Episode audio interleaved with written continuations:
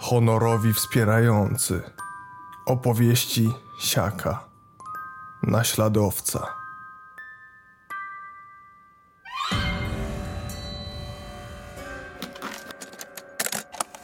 Witkacy Delkowski. Ściany.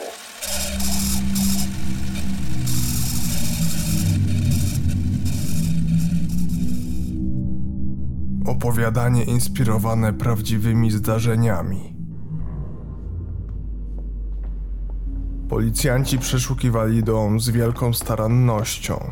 Oświetlając drogę latarkami, sprawdzali każdy kąt, każdy zakamarek. Stukot ich butów był jedynym dźwiękiem wypełniającym głuchą ciszę. W końcu weszli do pokoju Eni, będący ostatnim pomieszczeniem, które pozostało im do sprawdzenia. Nagle jeden z funkcjonariuszy, Mark, Zauważył, że szafa, która znajduje się w pomieszczeniu, stoi pod dziwnym kątem. Między nią a ścianą znajdowała się niewielka przestrzeń. Był to drobny szczegół, który wzbudził jego podejrzenia. Zaciekawiony podszedł bliżej, starając się zbadać szczelinę. Pomyślał, że mogłaby sugerować ukrycie czegoś za meblem. Bazując na swoich poprzednich doświadczeniach, doskonale zdawał sobie sprawę z tego, że nawet niewielki szczegół może doprowadzić do odkrycia tajemnicy. Poprosił innych policjantów o pomoc w przesunięciu szafy. Razem starali się delikatnie przemieścić mebel w bok. Głuche trzaski przerywały ciszę, a mebel stopniowo odsłaniał ukrywaną za nim przestrzeń. Funkcjonariusze zatrzymali się w bezruchu, zdumieni tym, co zobaczyli. Ich oczom ukazała się wnęka w ścianie. Sprawiała wrażenie celowo ukrytej. Mężczyźni pełni zdziwienia wymienili spojrzenia. Kompletnie się tego nie spodziewali. Mark powoli zbliżył się do zagłębienia w ścianie, trzymając broń w gotowości, gdyż nie był pewny, czego się spodziewać. Reszta stawiała ostrożnie kroki zaraz za nim. Gdy policjant dotknął powierzchni wnęki, jego ręka na moment zastygła. Wiedział, że w tej chwili wszystko może się zmienić. Powoli przesunął palce po krawędzi i wychylił się w głąb. O w dupę! Co to jest?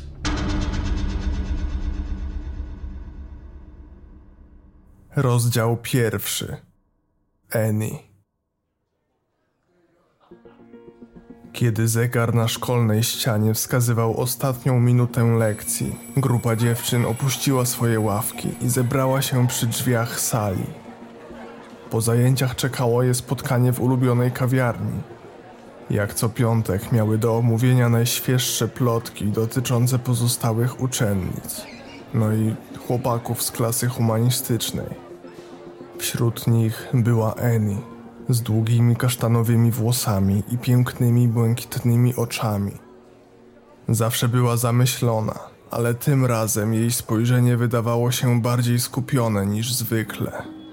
Jej koleżanki, Sara i Natalie, zauważyły, że zachowuje się dziwnie.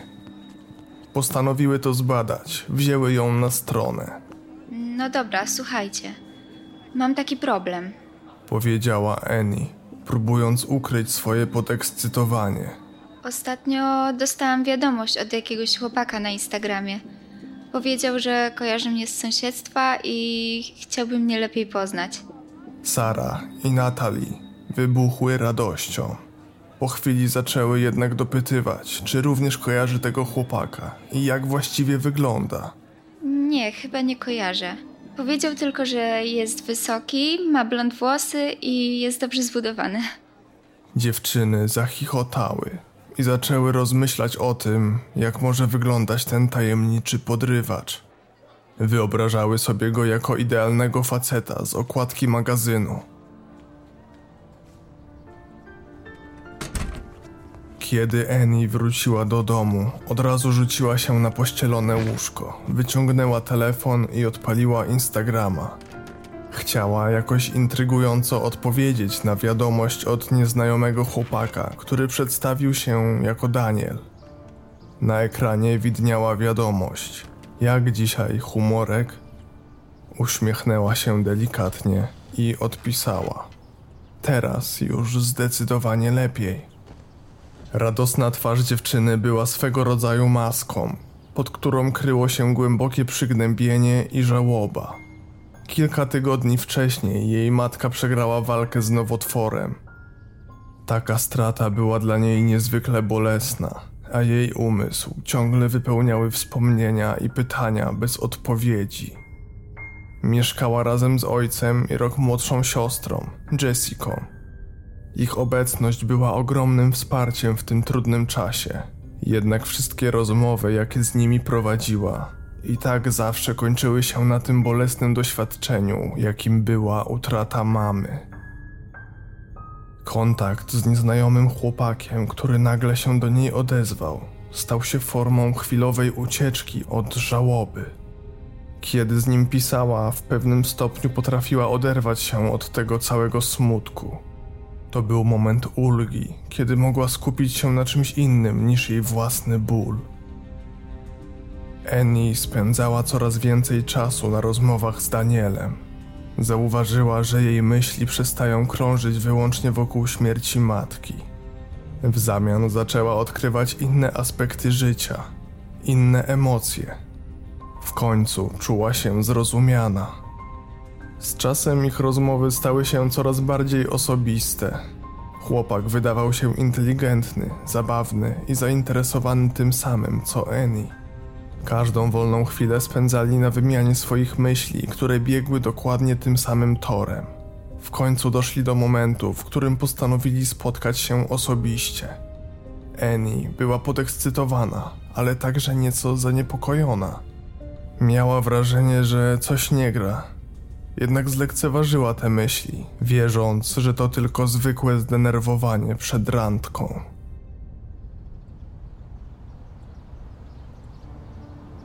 Nadszedł długo wyczekiwany dzień ich pierwszego spotkania. Serce dziewczyny biło szybciej, gdy obserwowała ulicę przez okno swojego pokoju, wyczekując jego przyjazdu. Była pełna ekscytacji. Jej długie włosy były pięknie ułożone, a ubranie starannie dobrane. Po jakimś czasie zerknęła na zegarek. Zauważyła, że minęło już kilka minut od umówionej godziny – Zaczęła zastanawiać się, czy coś się stało. Czy zrezygnował z randki? Wtem za okna dobiegł dźwięk samochodu, który zatrzymał się blisko chodnika tuż przed jej domem. Annie, pełna zdziwienia, spojrzała przez okno i dostrzegła chłopaka siedzącego za kierownicą. Wreszcie, był tam. Czekał na nią pod drzwiami. Dziewczyna szybko wyszła z domu, zasypując ojca obietnicami, że wróci przed dwudziestą drugą i że będzie ostrożna. Zamknęła za sobą drzwi i już miała podejść do błyszczącego auta, kiedy nagle siedzący w nim chłopak zmienił bieg i ruszył przed siebie. Wyglądało to tak, jakby zrobił miejsce dla nadjeżdżającego autobusu, który po chwili zatrzymał się na pobliskim przystanku. Zmieszana dziewczyna stała w miejscu, zastanawiając się, czy podchodzić do samochodu, który teraz znajdował się kawałek dalej. Annie? Doszedł ją niewyraźny, cichy głos. Odwróciła się. Obok odjeżdżającego autobusu stał niski, wychudzony chłopak o kruczoczarnych, tłustych włosach i pryszczatej cerze. Był zupełnie inny od osoby, którą opisywał w swoich wiadomościach. Annie była zdezorientowana. Co się dzieje? Czy to ten sam chłopak, z którym rozmawiała przez ostatnie tygodnie? Czy to był jakiś okrutny dowcip? Niepewność tańczyła w jej oczach, gdy patrzyła na niego w głębokim szoku. Chłopak zdawał się nie zauważać jej zaskoczenia. Uśmiechnął się delikatnie i powiedział cicho: Cześć, jestem Daniel. Cieszę się, że wreszcie się spotkaliśmy. Annie zabrakło słów. Chociaż wygląd chłopaka różnił się od tego, czego się spodziewała, towarzyszyło jej dziwne uczucie sympatii. Przez te wszystkie godziny, które wspólnie spędzili na pisaniu, miała wrażenie, że zna go od dawna. Mimo, że poczuła się oszukana, postanowiła dać mu szansę.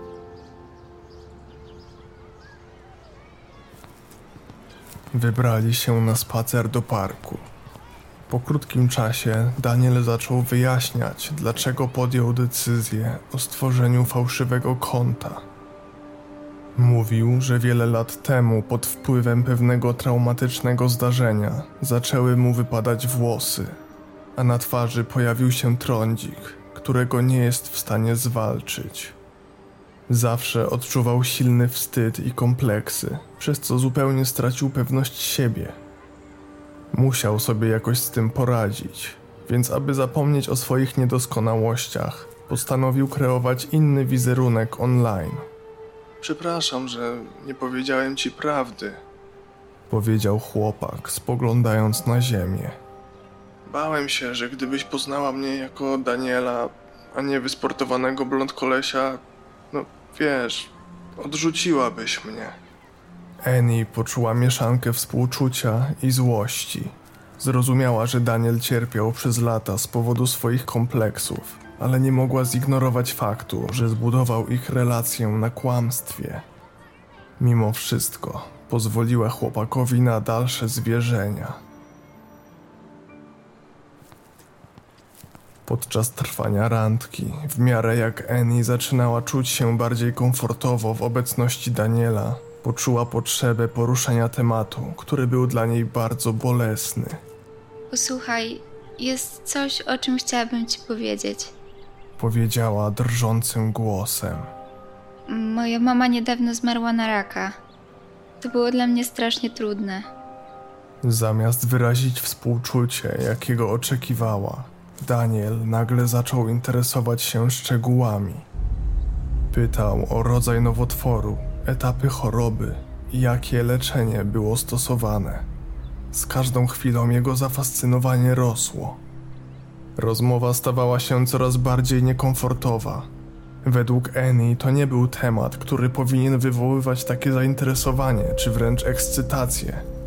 Miała wrażenie, że chłopak traktuje jej traumę jako zwykły temat do rozmów. Jednak on nie przestawał. Zaczynał zadawać coraz bardziej osobiste pytania na temat śmierci jej matki. W końcu dziewczyna zdecydowała się przerwać randkę. Zerwała się z ławki, na której dopiero co zdążyli usiąść, i bez słowa odeszła w kierunku swojego domu, zostawiając chłopaka samego na środku parku. Mimo, że była zasmucona tym, jak wszystko się potoczyło, wiedziała, że podjęła właściwą decyzję.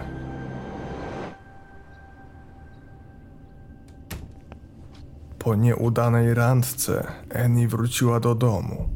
Chciała podzielić się swoimi przeżyciami z siostrą, Jessiką. Obie były bardzo blisko siebie, a śmierć matki tylko wzmocniła więź między nimi. Gdy usiadły na łóżkach w ich wspólnym pokoju, dziewczyna zaczęła opowiadać o wszystkim, co wydarzyło się podczas spotkania z Danielem.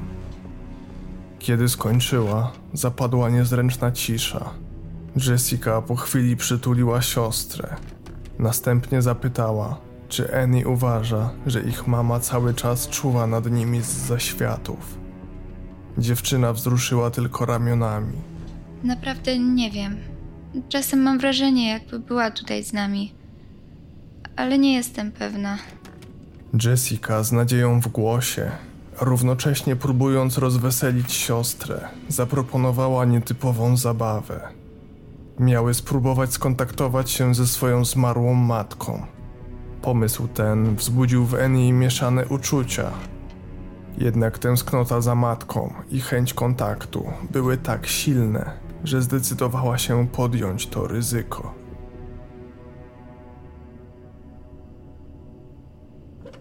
Na drewnianej skrzynce wylądowała kartka papieru, na której markerem zostały zapisane litery alfabetu oraz cyfry.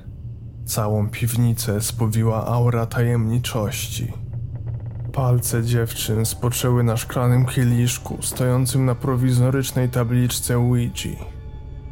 Były gotowe do połączenia się z czymś nadprzyrodzonym.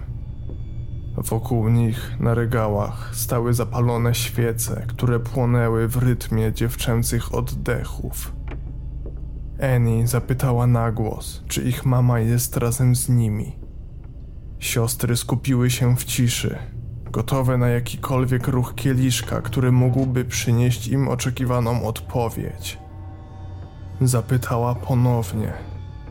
Ich serca biły szybciej, a powietrze było przesiąknięte niepewnością.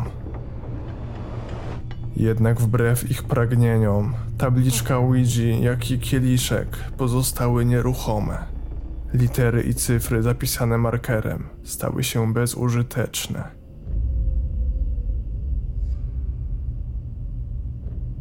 Po nieudanym seansie spirytystycznym, Annie i Jessica były zrezygnowane. Następnego wieczoru, gdy ich ojca nie było w domu, wydarzyło się coś dziwnego. Dziewczyny leżały w swoich łóżkach, układając się do snu. Nagle usłyszały niepokojące stukanie dochodzące z pokoju obok. Przestraszone spojrzały po sobie. Czy to możliwe, że ich próba przywołania ducha matki przyniosła jakieś efekty? Błyskawicznie sięgnęły po laptopa. Przeszukiwały sieć, starając się odnaleźć alfabet Morsa, który pomógłby im rozszyfrować tajemnicze pukanie. Przy każdym dźwięku dziewczyny zapisywały kolejne litery alfabetu, próbując odkryć ukrytą wiadomość. Kilka z nich udało im się rozszyfrować, jednak nie niosły ze sobą żadnej konkretnej treści. Z czasem stukanie stawało się coraz bardziej irytujące i nieznośne. Ta sytuacja powtarzała się zawsze, gdy zostawały same w domu, bądź gdy ich ojciec już spał. Subtelny stukot zmieniał się w coraz głośniejsze uderzenia. Istota odpowiedzialna za te odgłosy stała się uporczywa, nie pozwalała im nawet na spokojny sen. Bez względu na to, w jakim pomieszczeniu się znalazły, ten dźwięk stale je otaczał. Dodatkowo, w ich domu zaczęły znikać przedmioty. Czasem zmieniały swoje położenie, żeby po kilkunastu minutach znów wrócić na swoje miejsce. Wszystko to sprawiało, że dziewczyny czuły dyskomfort. Annie razem z Jessiką postanowiły powiedzieć o tym swojemu ojcu. Jednak on, wciąż pogrążony w smutku po stracie żony, zdawał się nie zwracać uwagi na ich słowa. Siedząc na fotelu, odruchowo machał ręką. Zupełnie nie obchodziło go to, o czym opowiadały. Duch? Nawet z tym nie zaczynajcie. Jesteście przewrażliwione. Przecież to nie ma sensu. Ojciec wydawał się bagatelizować niepokojące zdarzenia. To, co dla dziewcząt było przerażające i realne, dla niego było jedynie wytworem umysłu pogrążonego w żałobie. Pewnego wieczoru, kiedy ponownie usłyszały dźwięk dochodzący z dołu, postanowiły zbadać jego źródło. Annie sięgnęła po nóż kuchenny i razem udały się w kierunku piwnicy, skąd dochodził tajemniczy dźwięk.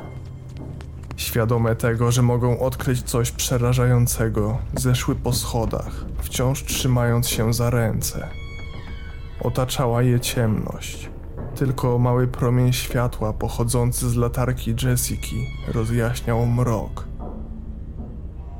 Piwnica była przepełniona starymi pudełkami, zakurzonymi regałami i meblami.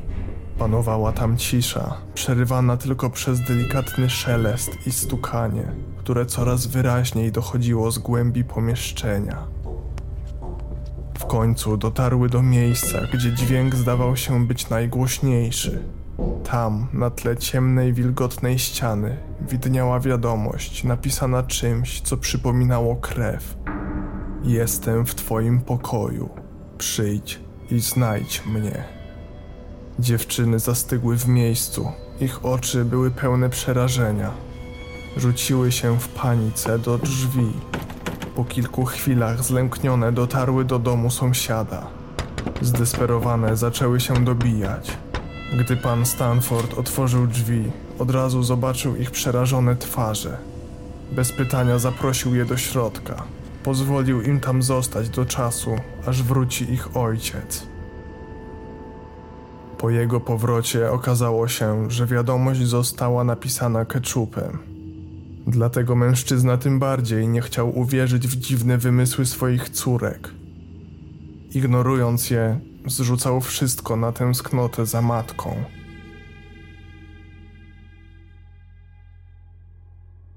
Przez około dwa tygodnie od incydentu z napisem na ścianie w piwnicy było spokojnie. Stukanie ucichło, a dziewczyny w ferworze szkolnych zajęć zdążyły o wszystkim zapomnieć. Niestety, ulga nie trwała długo. Pewnego wieczoru, gdy siostry ponownie zostały same w domu, pukanie nagle powróciło. Tym razem dochodziło z sypialni.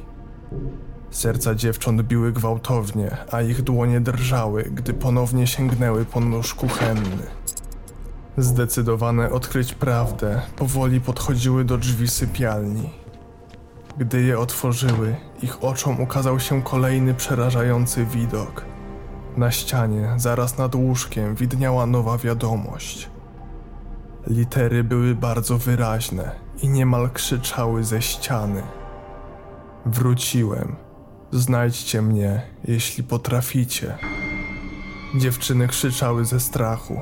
Odwróciły się i zbiegły po schodach tak szybko, jak tylko potrafiły. Roztrzęsione wybiegły przez frontowe drzwi. Ponownie zaczęły dobijać się do domu sąsiadów. Spotkały tam kobietę, która bez wahania wpuściła je do środka i próbowała uspokoić. Annie i Jessica opowiedziały sąsiadce o wszystkim, co się wydarzyło. Rozemocjonowane opisywały kolejne napisy na ścianach, stukanie i niewytłumaczalne zjawiska, które prześladowały je od dłuższego czasu. Kobieta, pełna współczucia i zrozumienia, postanowiła pomóc dziewczynom. Zadzwoniła do ich taty i spróbowała przekonać go, żeby wrócił jak najszybciej. Rozdrażniony mężczyzna wciąż utrzymywał, że to wszystko jest wytworem ich wyobraźni jednak stwierdził, że za chwilę przyjedzie do domu.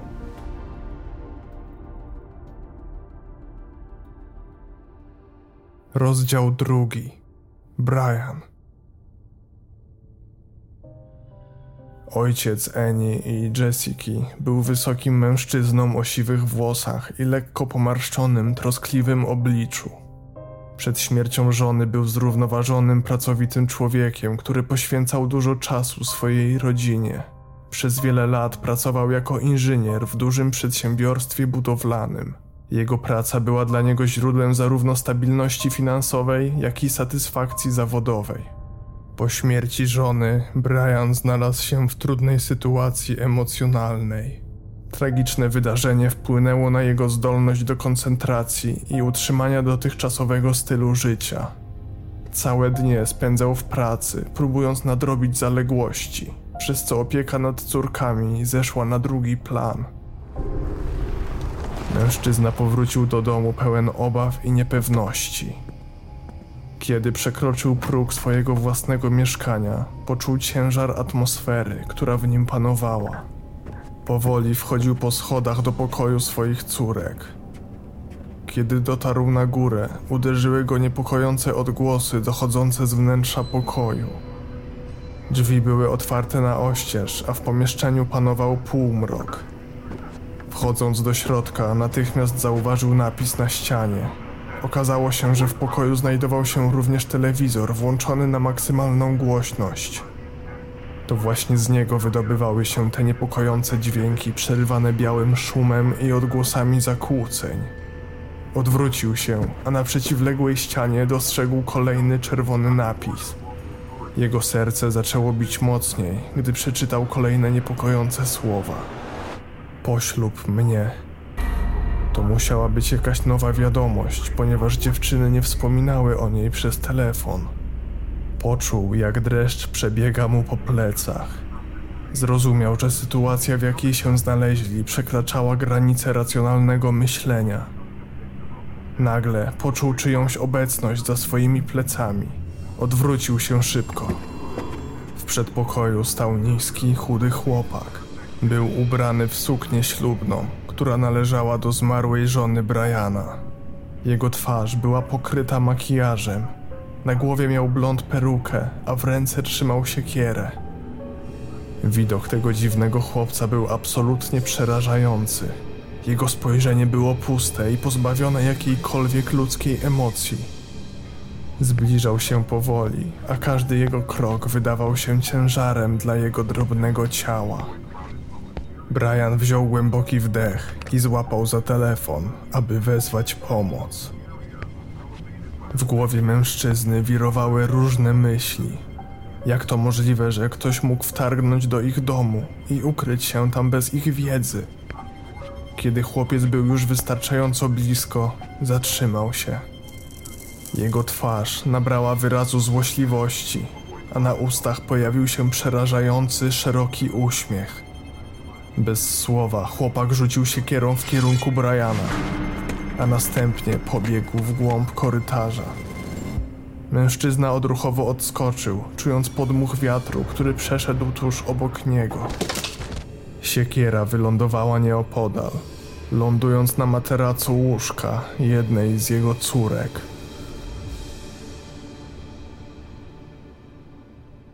Rozdział trzeci. Daniel.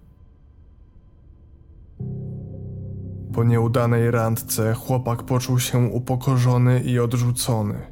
To był kolejny raz, kiedy jego niewłaściwe zachowanie skutkowało rozczarowaniem i odrzuceniem ze strony dziewczyny. Ogromne uczucie gniewu i frustracji, które towarzyszyły mu od dawna, narastało w jego wnętrzu. Daniel chciał poczuć się lepiej, pragnął władzy. Jego traumatyczne przeżycia z dzieciństwa wzmocniły w nim skłonność do manipulacji. Wiedział, że musi zdobyć tę kontrolę z powrotem. W dzieciństwie jego ojczym za każde, nawet najmniejsze przewinienie zamykał go w piwnicy. Głodził go. Daniel często próbował ucieczek przez dziurawe mury i niedoróbki konstrukcyjne. Dzięki temu wiele się nauczył o budowie domów. Wiedział sporo na temat crawl space, czyli przestrzeni między podłogą a fundamentem, do której zazwyczaj nie ma łatwego dostępu. Ta wiedza dała mu nie tylko umiejętność infiltracji, ale również możliwość przebywania tam, będąc niezauważonym. Wkradając się do domu Eni, miał jeden cel: zastraszyć ją i wpędzić w przerażenie. Był głęboko przekonany, że to jest jedyny sposób, aby przyciągnąć jej uwagę i zmusić do zainteresowania się nim.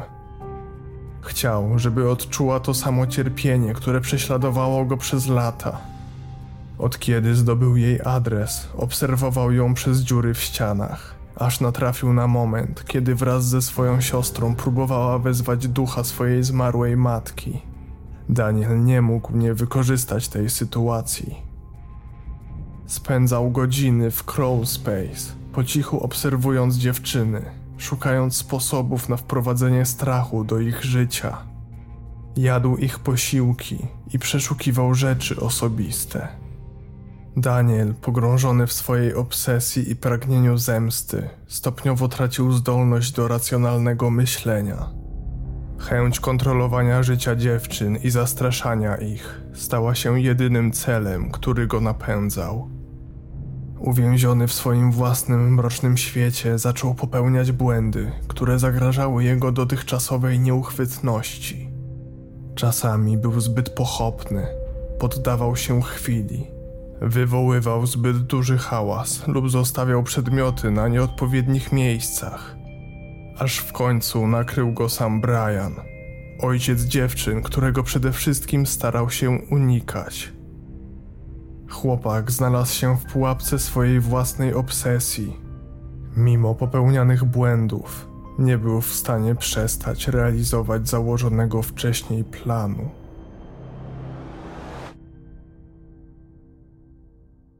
Rozdział czwarty. Epilog.